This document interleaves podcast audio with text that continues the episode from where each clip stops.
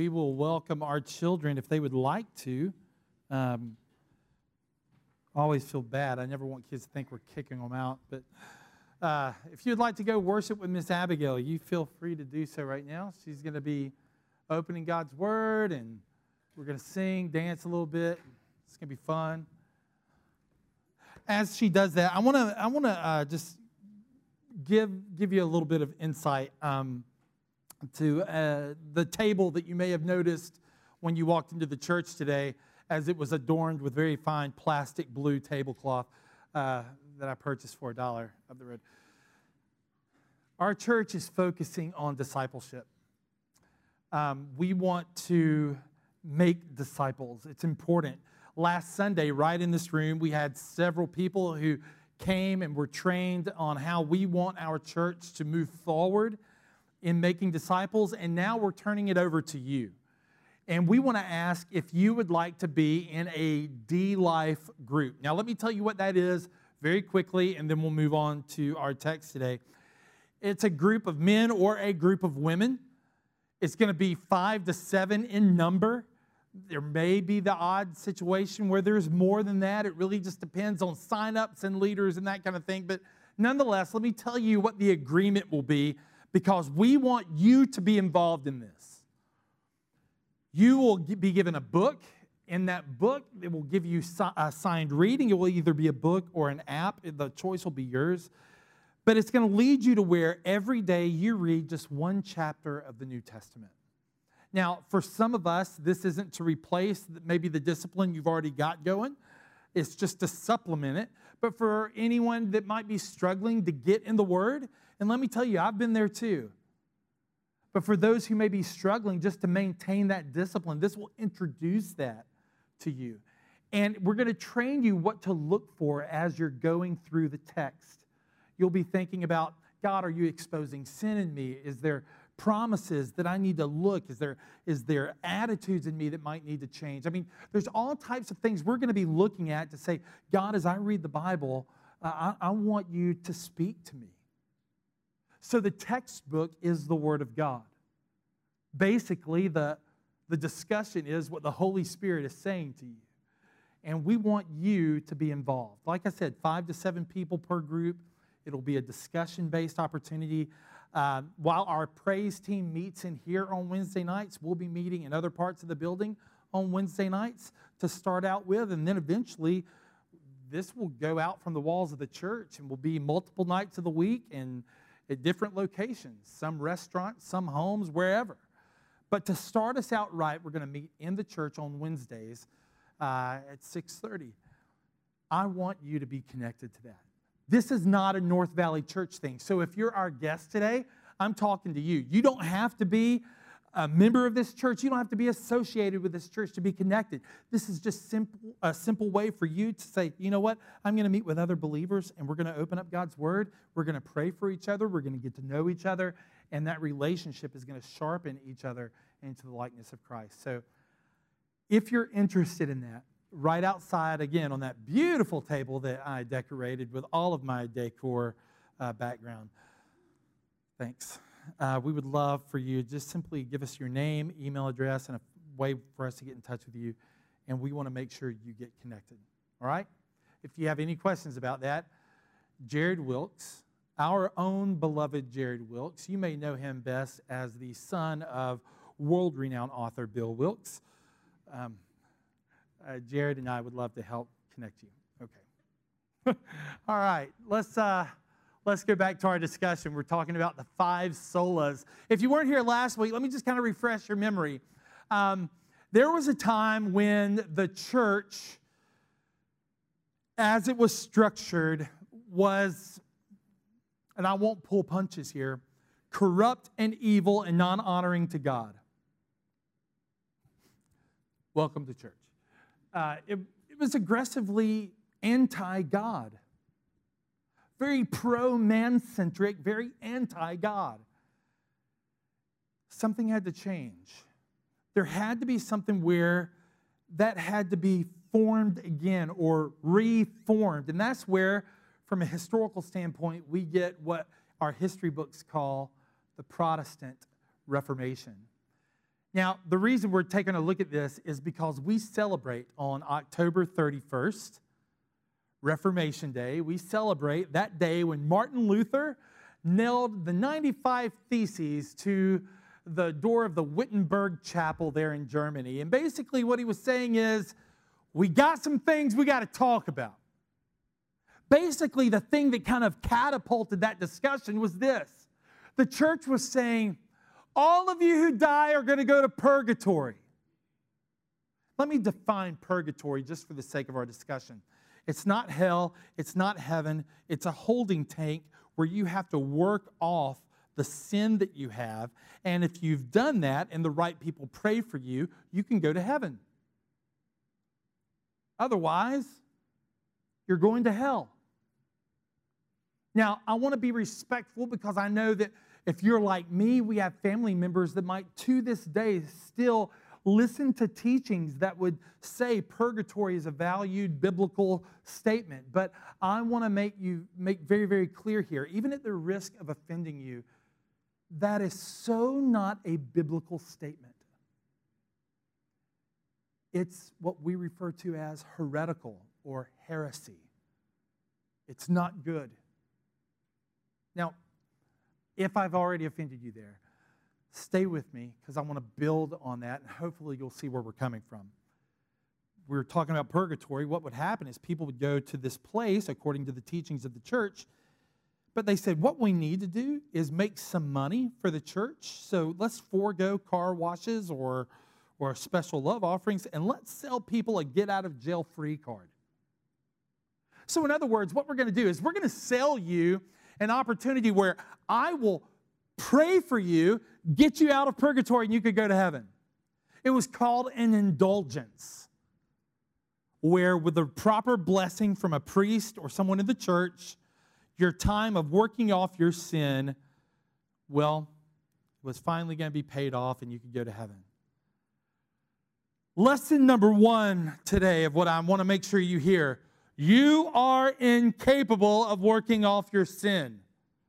You can't do it. You will ruin your life trying to do that, and at the end of the day, you'll be empty and standing in the judgment of God. So you can't uh, work off your sin. You can't do it. So the whole notion of purgatory is completely crazy to me. I mean, it's just wrong, excuse me, but it's just not right. And now they're saying, hey, if you'll purchase this certificate, when you die, you and your loved ones can bypass anything bad. Martin Luther said, No, no, no, we got to get some things right because I'm reading the Bible and what I'm reading, that's just not the same. So last week, we looked at the first of what is called the five solas. In Latin, sola means only. So we could say it's the five onlys Scripture only or alone. Scripture is the authority of the church, it's the authority of the believer. Okay? So while I'm very humbled to be your pastor, and while I love you and I'm beyond grateful to be at North Valley Church, I cannot place any of you in heaven. I don't have the authority to do that. I can't forgive any of you of your sin that you've sinned, that I've sinned against God. I can't do that. It's not in my power to do so. There's nothing I have as an institution, as a pastor, to where I could bless you and your sins are gone, where I can sprinkle something on you and your sins are gone. It's beyond my ability, it's beyond man's ability. Authority rests in the Bible alone. That's the first only, or the first alone of the five solas. Today we're going to look at sola fide, or faith alone. God willing, next week, sola gratia, grace alone. The week after, God willing, sola Christus, Christ alone. And then we'll end on October 31st with what my heart is already wanting to run to sola or soli deo gloria, for the glory of God alone. Sola fide faith alone. Let's pray.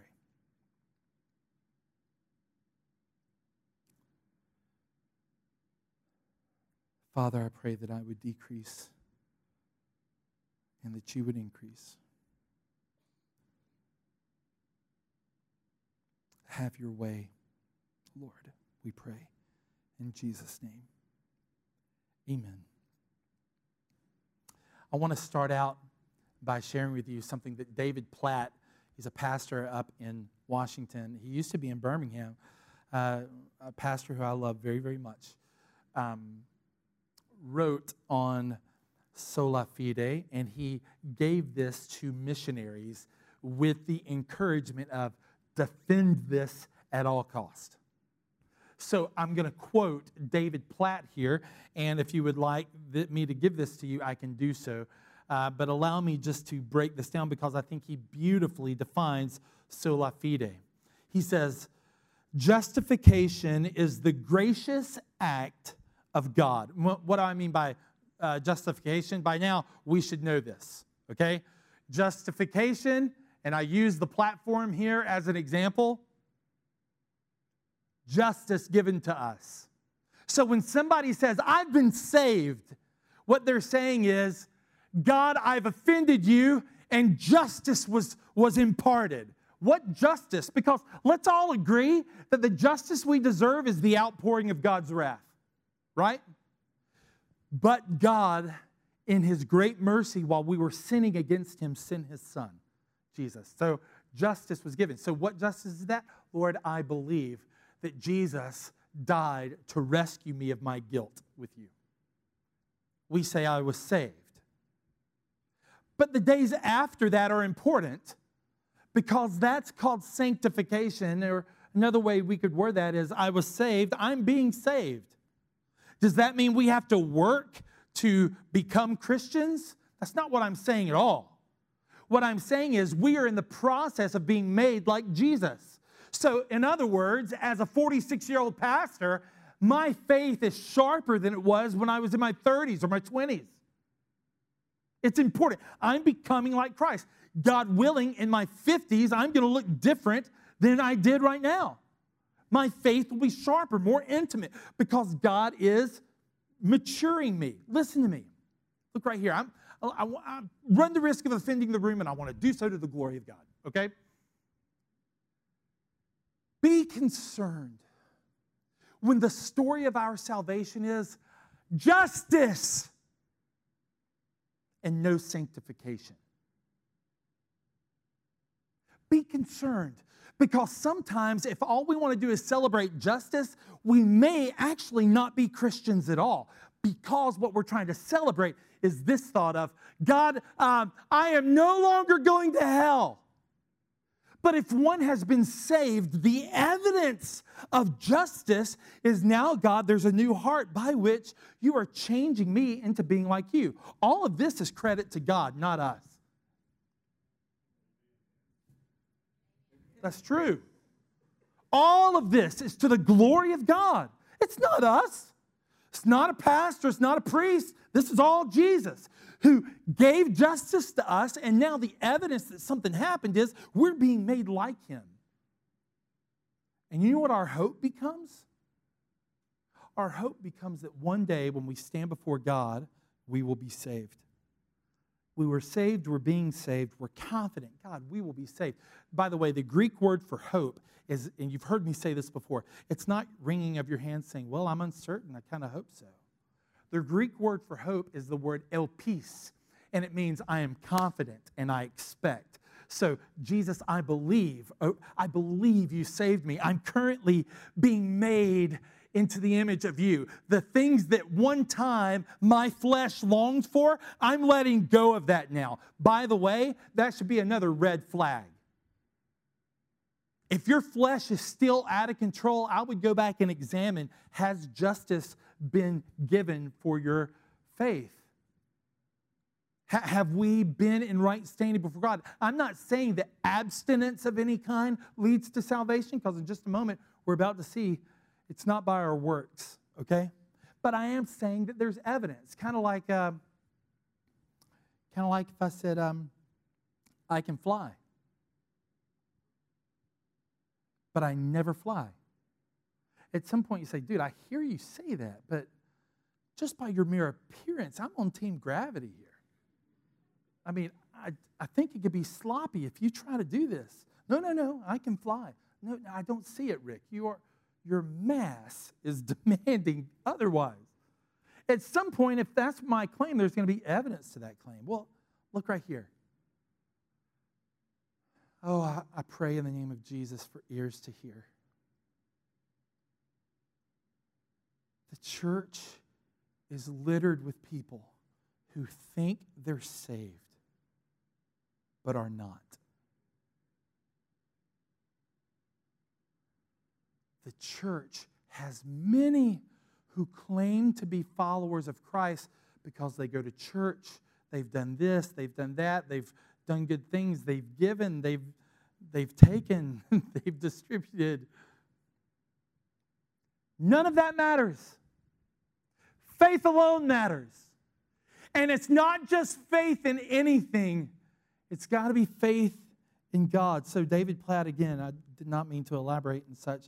Justification is the gracious act of God by which he declares a sinner righteous solely through faith in Jesus Christ. In other words, you're not, you're not saved because your grandparents built a church or your mom and dad took you to church. You're not saved because you quit drinking or because you quit sleeping around or because you quit doing that doesn't make anybody a Christian. You are a born again follower of Christ when you believe through faith that Jesus is the answer to remedy the fact that our sin offended a holy God and judgment is coming. And we believe Jesus died for us. And if that's true, and it is, the evidence in the one who's been born again will be a life of saying, God, you are making me more and more like you. Now, let's continue defining this. To do so, I'll reference Romans 3:28. In just a moment, we're going to be in Ephesians 2. But Romans chapter 3, verse 28 for a reference point is this For we hold that one is justified by faith apart from the works of the law.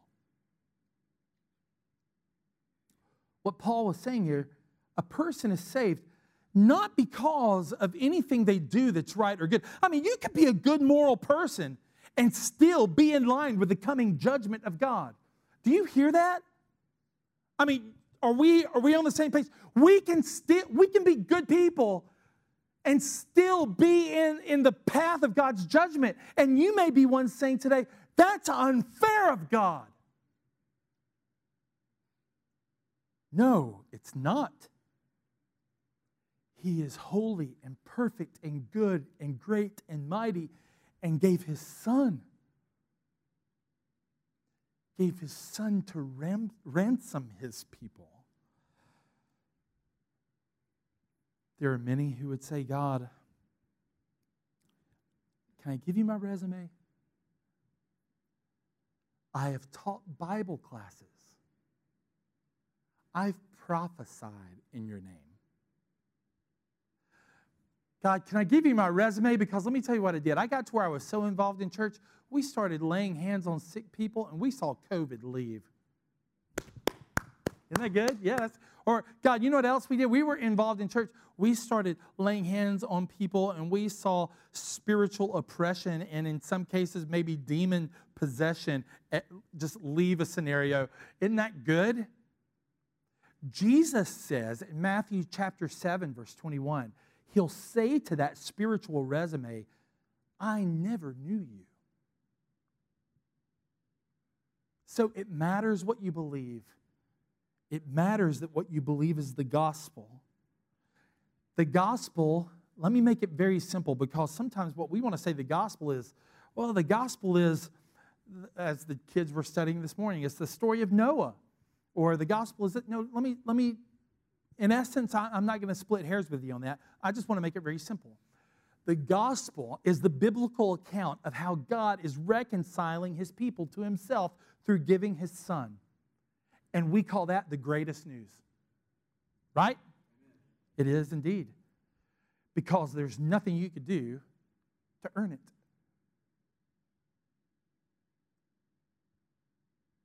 sola fide, faith alone. It's important because it separates Christianity from every false gospel there is. At stake, the very good news of what Jesus has done. The teaching that we are declared righteous by God or justified, as I've already explained, on the basis of faith in Jesus alone, and not by us trying to do things to earn his love. That's a key doctrine in the Bible. However, we stand apart from every world religion. And what I want to do is just very quickly share with you some of the world religions that you may know. I'm, I'm not even going into many of the other ones, these are just some of the popular headlines. Judaism. In order to be saved, you must obey the Jewish law and custom. Christianity, believe in Christ. Islam. Well, if you're going to follow Islam, you must practice the five pillars of Islam. Islam is a false religion that is leading many people to hell.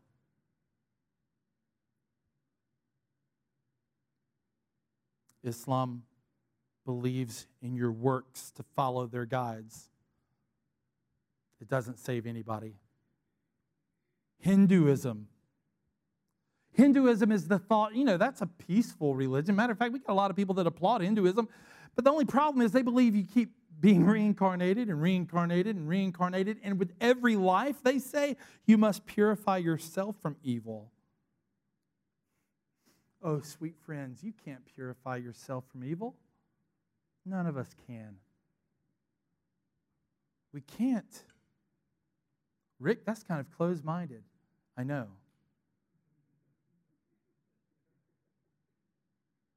Yet, I say it in confidence of my own life.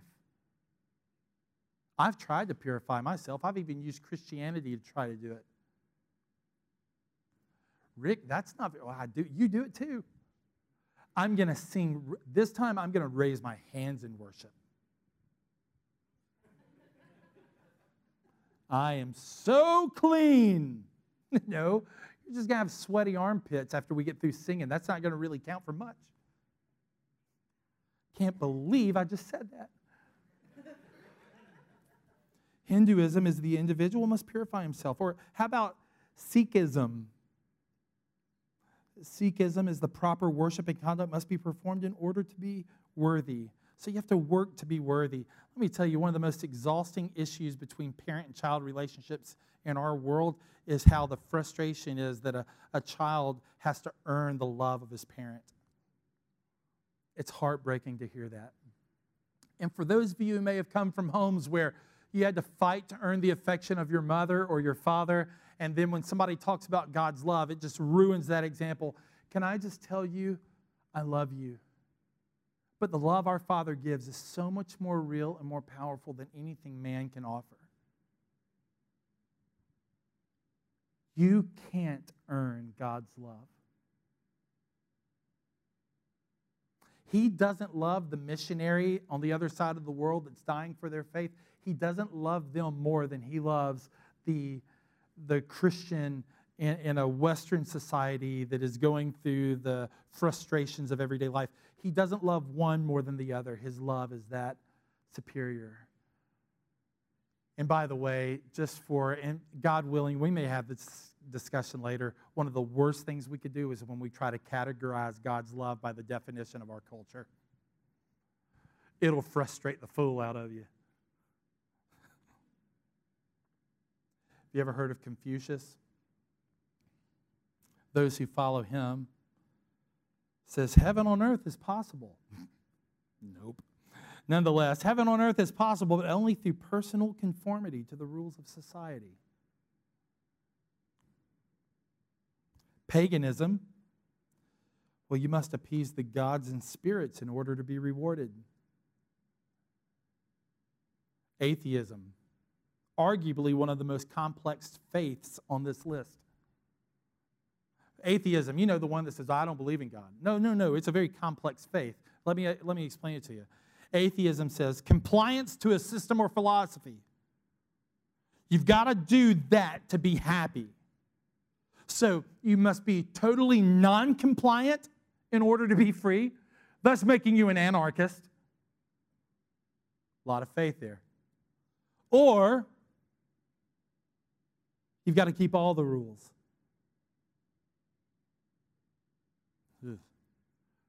I don't have enough faith to be an atheist. Christianity says this trust Christ. Um, I may have shared this with you before, but allow me to say it again. Uh, you know how we always get mad at the public school system? We always get very mad at them. We're blaming them for something, right?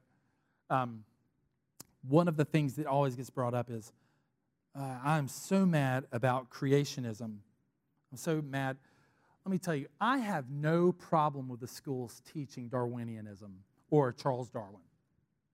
I have no problem with. It. Matter of fact, I wish they would teach it to its fullest extent because I trust the common sense, common sense of our students. The problem is we're just not teaching Darwinism to its fullest. Let me tell you what Darwinism teaches. You ready? Darwinism actually teaches this. Charles Darwin wrote this in his book. I mean, again, my, my only gripe is not that you're teaching it. Why aren't you quoting the whole thing? They teach um, women are lesser creations. And that some tribes that drug them by the hair was actually recognizing the lesser creation of, of a lady. Teach that in a public school. I mean, you see what I'm saying? Or, or how about this? This really upset me. This really frustrated me because I think a lot of Darwinism is leaking in the church. And you ready? This is it. Those of a darker skin pigment is lesser of a creation. Teach that in school. Hey, let's give Mr. Darwin credit for that mess, right? Basically, you're going to say I devalue somebody because of the skin pigment? Are you crazy? I mean, we have world religions everywhere that want to quantify people based on their skin, their gender. We want to do everything. But yet, the message of the gospel is screaming out you can't fix anything, and your only hope is Christ crucified. That's our hope. And, and in the church, in a day when the church was saying the priest can save you, the church can save you. We take communion, it will save you. Give us money, I'll save you in a day when the church was abusing society, God started raising up a remnant that said, Salvation is found in faith in Jesus alone.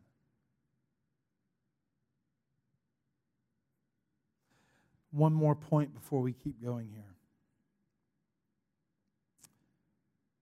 Sometimes we want to have faith in something more than Jesus.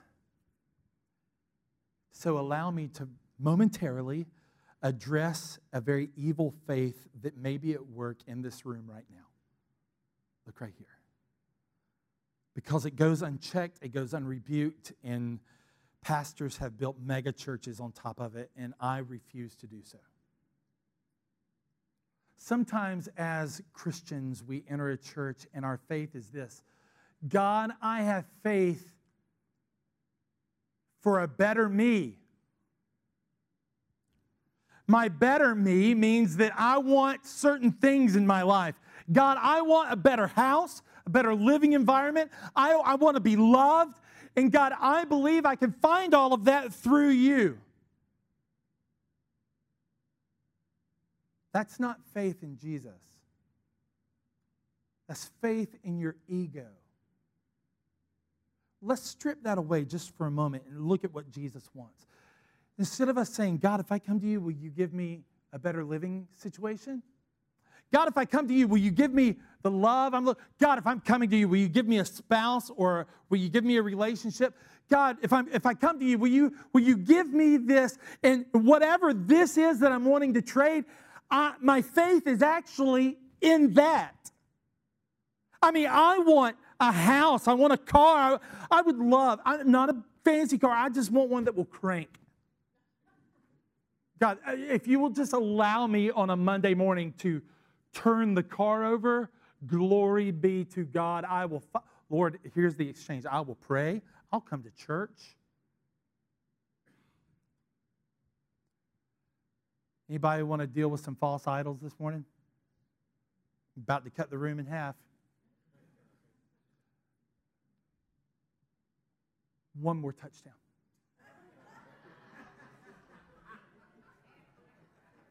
One more. I will be a D Life leader. I don't even know what that is. I will, I will go once.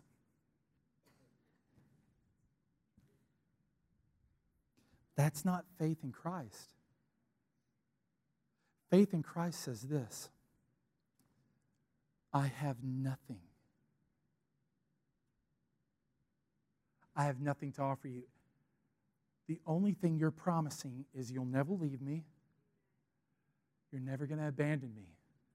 I may suffer, but you won't leave me in my suffering. I may go it alone at times, but that loneliness will never mean it's without you.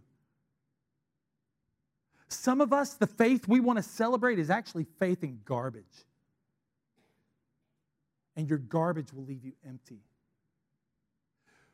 When the reformers said, faith in Christ alone, faith alone, what they were saying is not faith that your hut would be better or your village would be more prosperous or that your income would be greater. It's God, I believe I am in line with your judgment, and the only hope I have is Jesus. It's Jesus. Jesus, you are going to fix that you are saving me so that when God sees me, the offense of my sin, where I've offended the holy God, will no longer be seen in me, but the blood of Messiah will be seen instead. And by that faith, you will start a work in me that you promise to see to completion until the day that I stand before you. That, that work, there are going to be days where in my sanctification process where I fall flat on my face. And, and my mouth don't sound like somebody that was just re- regenerated. The difference is we see our offense and we say, God, I am sorry. Do you understand? Some of us want a miracle, right? We want a miracle in the house of God. Let me tell you what a miracle is the fact that God calls us to repentance. What a miracle! That's that right there is worthy of a parade through Margaret because what we're saying is, oh God, in my previous life I would have held up hands and fists and wanted to fight you, but now God, you are changing me, and now I know through you I have a gift to call out and beg for repentance. Sometimes we even think repentance is our idea. If you're taking notes, it ain't.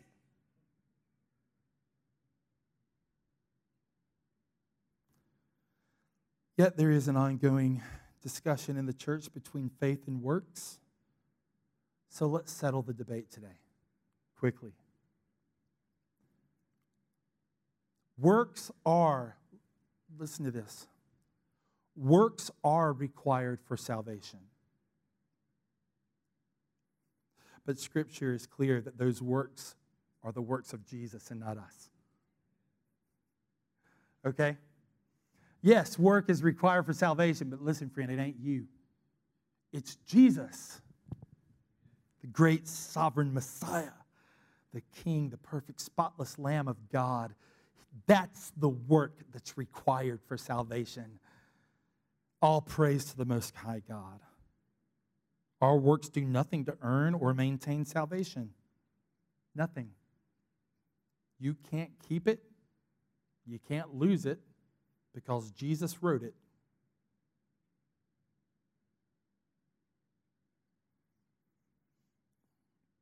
If you're afraid you're, you can lose your salvation, I say, again, how often do I, almost weekly now, you would have already lost it this morning. You would have. Especially some of you who are so mad, you, there's fingerprints in your coffee cup by the time you get here because kids were driving you insane, then you get here and say, oh, connect groups are fun. Yeah, right. Yeah, yeah, yeah. Your kids are like, my mom and dad speaking Hebrew on the way. yeah, we know what that means, right? Okay. Listen, if we could lose our salvation, we would. But we, we drop to our knees and say, Jesus, it's all you. It's all you. Thank you, God. The work that was required, it was all you, Jesus. And the work that we see through us, well, that's a product of faith, not us. That was our introduction. I love y'all laughed at that last week too. Ephesians chapter 2. I love you. You may be hearing this again, but I thought I would start out today so that we could elaborate more in the coming weeks. Ephesians chapter 2, verse 1 says this You were dead in the trespasses and sins. Now, look right here. Dead means, in the Greek, the word for dead is dead.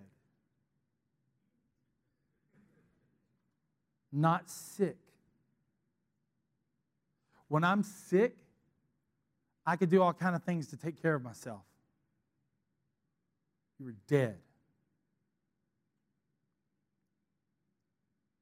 Dead. Uh, I told you about the scenario the other day um, where we were sitting in here and I, we were singing. Larry and uh, Andrew were leading us in worship, and I thought, man, this is a great time to tell Frankie about the Gospels because he was just singing, "Is Jesus? I love, thank you, I love you, Jesus." And I said, Frankie, um, Jesus died on the cross. And you remember what I told you he said? He said, Oh no. Oh no. And I said, Then it dawned on me, I don't know how to say he's alive in sign language. So I said, He stopped being dead. He stopped. Yeah, Jesus, Jesus. So I ran out and I said, Caroline, real quick, would you tell me how to sign he's alive to Frankie? And she said, What have you done? I said, Just do it. And she said, He's alive. So I said, He's alive. Well, now here's what Frankie does. Um, the, yesterday, I, I, have some arthritic issues that my dad uh, entrusted to me, and I'm grateful for it.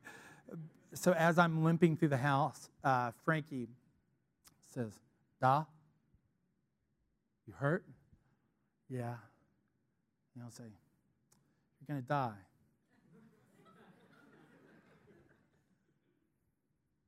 no, bud, I'm just limping. I mean, we're good. No, die. You're going to die. He'll pray, Jesus, da, hurt. He's going to die. Amen. The difference is my son can't see dead and sickness. In death, there is no animation. In pain and in sickness, there's animation. Look right here, church. In our sin, you were not sick. In our sin, we are not hurt. In our sin nature, we're dead nothing. Where the Bible says in verse 2, in which you once walked uh, following the course of this world, it means you were spiritually dead because the evidence was your life was living for the world. Matter of fact, it says in verse 2 following the prince of the power of the air, the spirit that is now at work in the sons of disobedience, among whom we all once lived in the passions of our flesh and were or carrying out the desires of the body and the mind, and were by nature children of wrath, like the rest of mankind. But, but God, being rich in mercy, because of the great love with which He loved us, even when we were dead in our sin, when we were dead, He made us. He made us alive together with Christ. Guys, I'm going to rebuke you for a second. I just said in your sin you were dead and we were made alive in Christ. At least wake up to that news.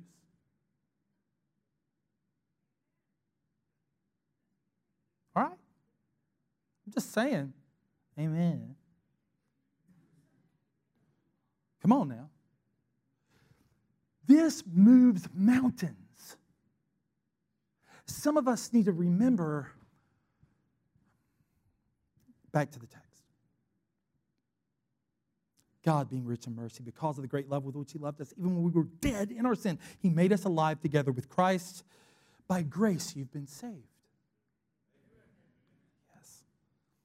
And He raised us up with Him, and He seated us with Him at the heavenly places in Christ Jesus, so that in the coming ages, we were saved, we're being saved. One day we'll be saved. In those days, in the coming ages, in the coming ages, he might show the immeasurable riches of his grace and kindness toward us in Christ Jesus. How many of you feel loved by God?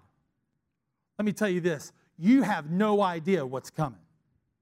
Because right now, there's still a war where God despises our sin. And the day is coming when we'll be with Him. You have no idea. I can't fathom the love that's waiting on us. But yet, sometimes we want to comfort ourselves by saying, those who have gone before us in Christ, well, they're playing golf today. No. There's the fullness of the reward of faith.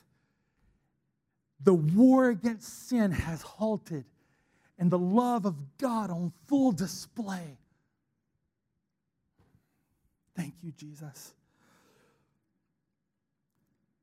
Verse 8 For by grace you have been saved through faith.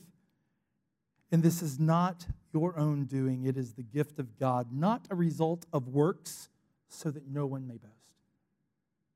Let me make three or four very simple conclusions. And I'm going to do this very, very quickly. Number one, faith is not of our own doing. Oh, families of God, celebrate and foster a love for the work and the mercy of God. That is the most important thing our homes could do. Foster a love for the work of Jesus. Protect it, guard it, love it, celebrate it, to quote the Old Testament, bind it as eyelets. I mean, put the Shema in front of you where you're constantly reciting, Love the Lord your God with all your heart, with all your soul, with all your might. I mean, that should be a, a, a verse that's just branded on the heart of the one that's been redeemed. Faith is not of our own doing, it is a gift of God. Point number two faith is a gift of God. oh, what a gift indeed. If we truly believe that salvation is not of us, if we truly believe that salvation is a gift, then let me tell you look right here, church, we should be begging for the audiences of kings.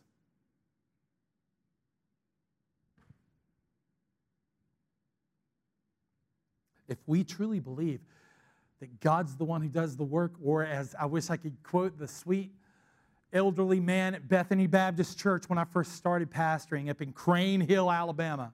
I wish I could remember his name, but he put his arm around me. He said, Rick, just always remember, because I, I just butchered my first business meeting in a Southern Baptist church.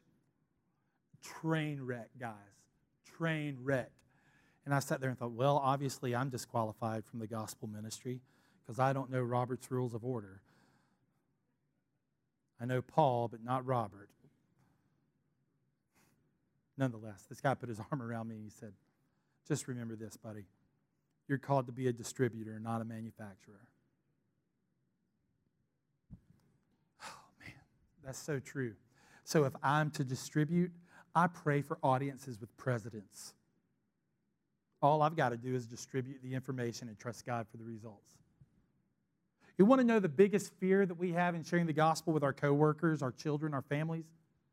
So we feel like we have to save them. Congratulations, you can't. You can't.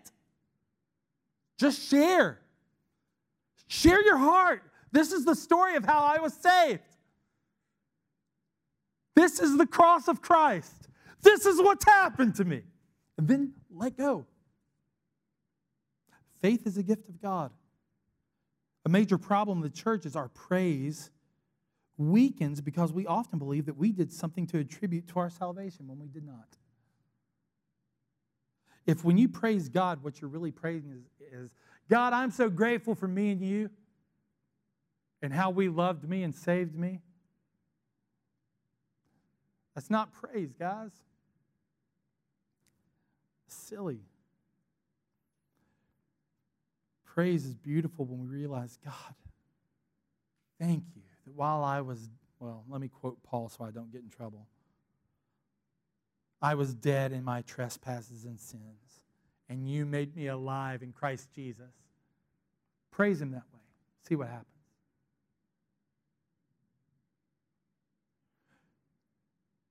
You see, friends, the, the question is not whether or not you have faith. The question is, do you believe the right thing?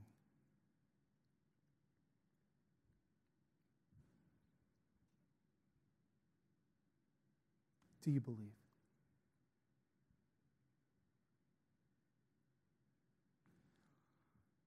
roughly 15 to 20 years after the teaching of sola fide, the worth of that statement was about to be tested. Last week I shared with you about William Tyndale, one who contributed greatly to the word of to the printing of the word of God and it going out. But in 1536 he was strangled and then burnt at the stake. William Hunter was burned in 1555. His accusation was documented in eight pages of how important faith alone in Christ was to our salvation. Not faith in the church, not faith in a priest, not faith in a pastor, not faith in a rabbi. The church documented his death with 21 lines. But they heard his faith, didn't they? Same with John Hooper. 41 pages on how this heretic believed that faith alone in Christ would save a soul. Less than one page documenting his murder at the hands of the church. In all, there was over 600 people who were burnt for their faith between 1500 and 1558. The reason? The church was trying to cleanse their soul so that they would recognize salvation was found in the church and not through Christ alone. 1553, there was a merchant by the name, a merchant, not a pastor, a merchant by the name of Matthew de Monet. He was burned in Lyons. Before he was martyred, this is what was said of him quote, he suffered great problems with temptation because of his parents, his brothers, his relatives,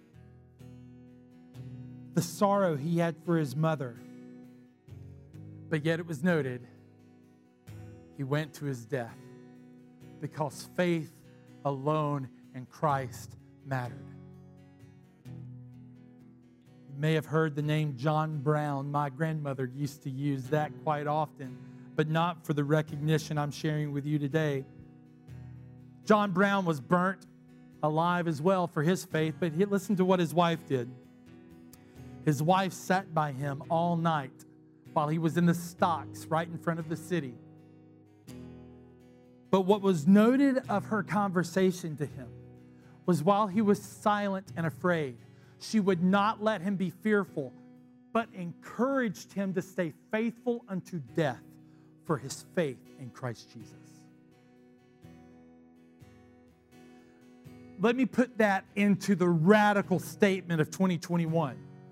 One spouse saying, Stay faithful, instead of saying, Well, just quit your job, we need the money.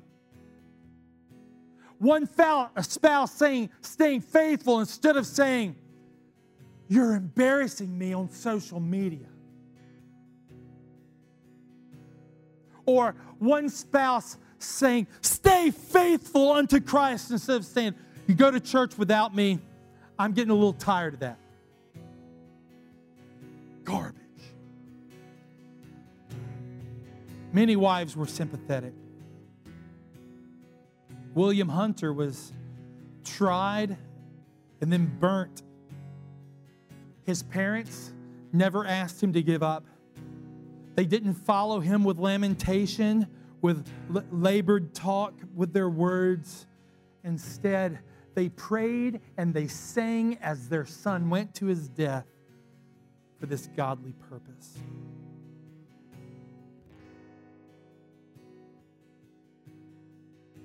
John Scrivener, Joan Clerk, two lay people who were burnt because they testified faith in Christ alone was salvation. Their children were asked to light the fire.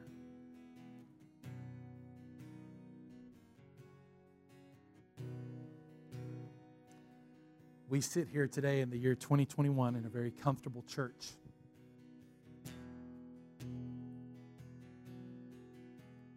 Faith alone leads to salvation. Do you agree?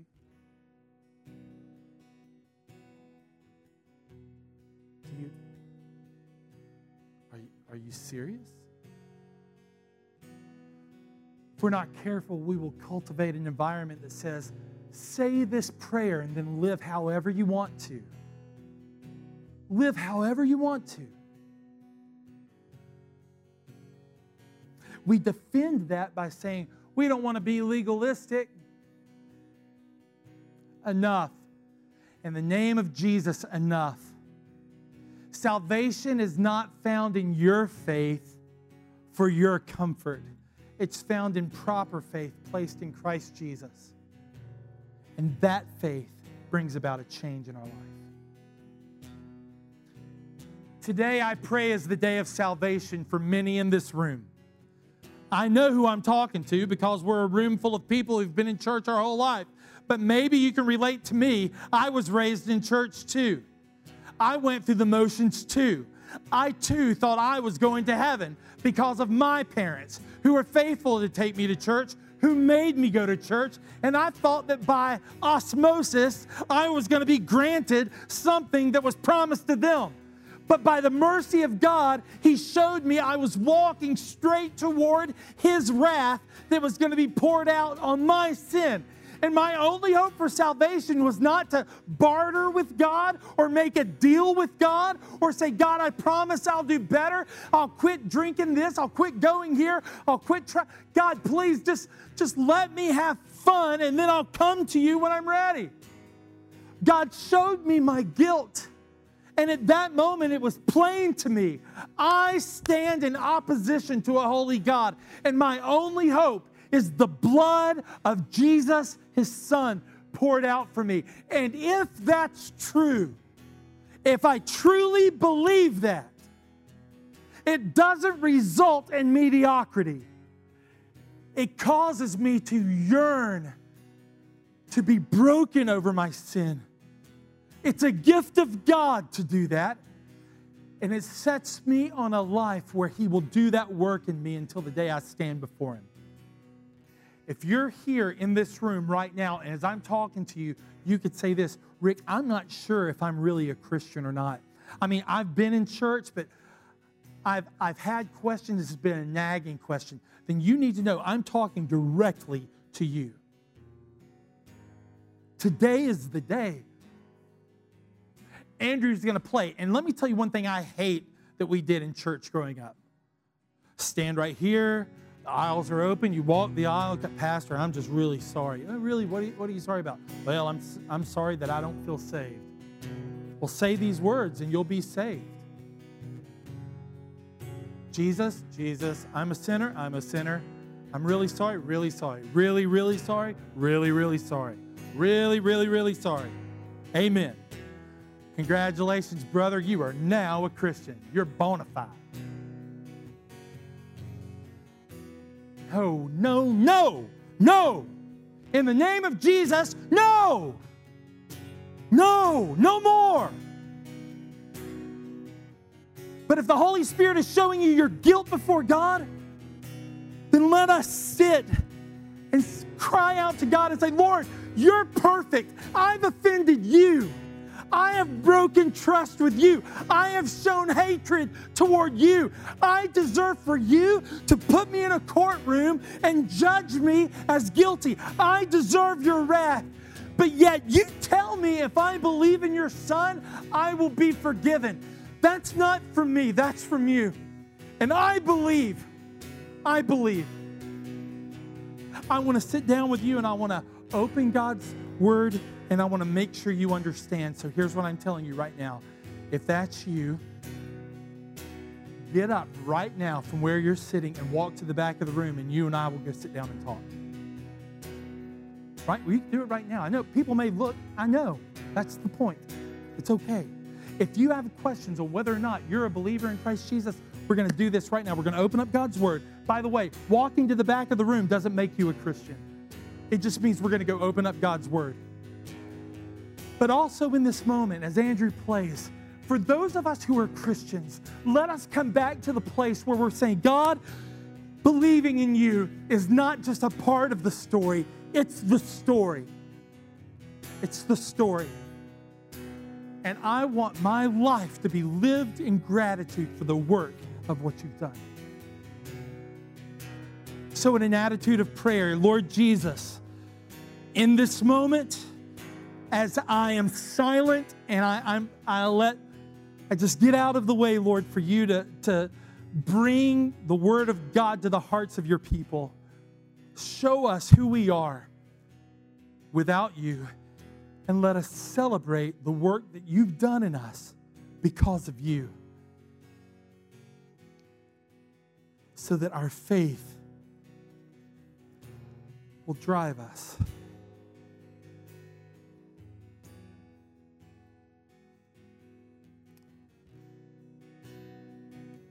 In Jesus' name. Lord my God, when I in awesome wonder consider all the worlds thy hands have made, I see the stars, I hear the rolling thunder, thy power throughout this. Let's sing this to the Lord. Then sings Sing my it. soul, my Savior God, to thee. How great thou art! He is indeed. How great thou art! Then sings my soul, my Savior God, to thee. How great Yes. thou art! How great thou art! And when I think Listen to this. that God is Son not sparing, sent him to die. I scarce can take it in. That on the cross, Yes. my burden gladly bearing, to take away my sin. Amen. Yes. Then sings my soul, my Savior God, to thee. How great thou art! How great thou art! Then sings my soul, my Savior God, to thee. How great thou art! How great thou art! All right, guys. We've talked about how great it was, how great God was in creation. We've talked about how great God was in his crucifixion. But the day's coming when the war over our flesh will be no more. There will be shouts of celebration. Our Lord has returned for his bride. We believe that. That's part of our faith. Andrew's going to lead us in this last verse. As we sing this, I want you to forget about everybody else in the room, the person on your right or your left. And I want you to sing this in gratitude.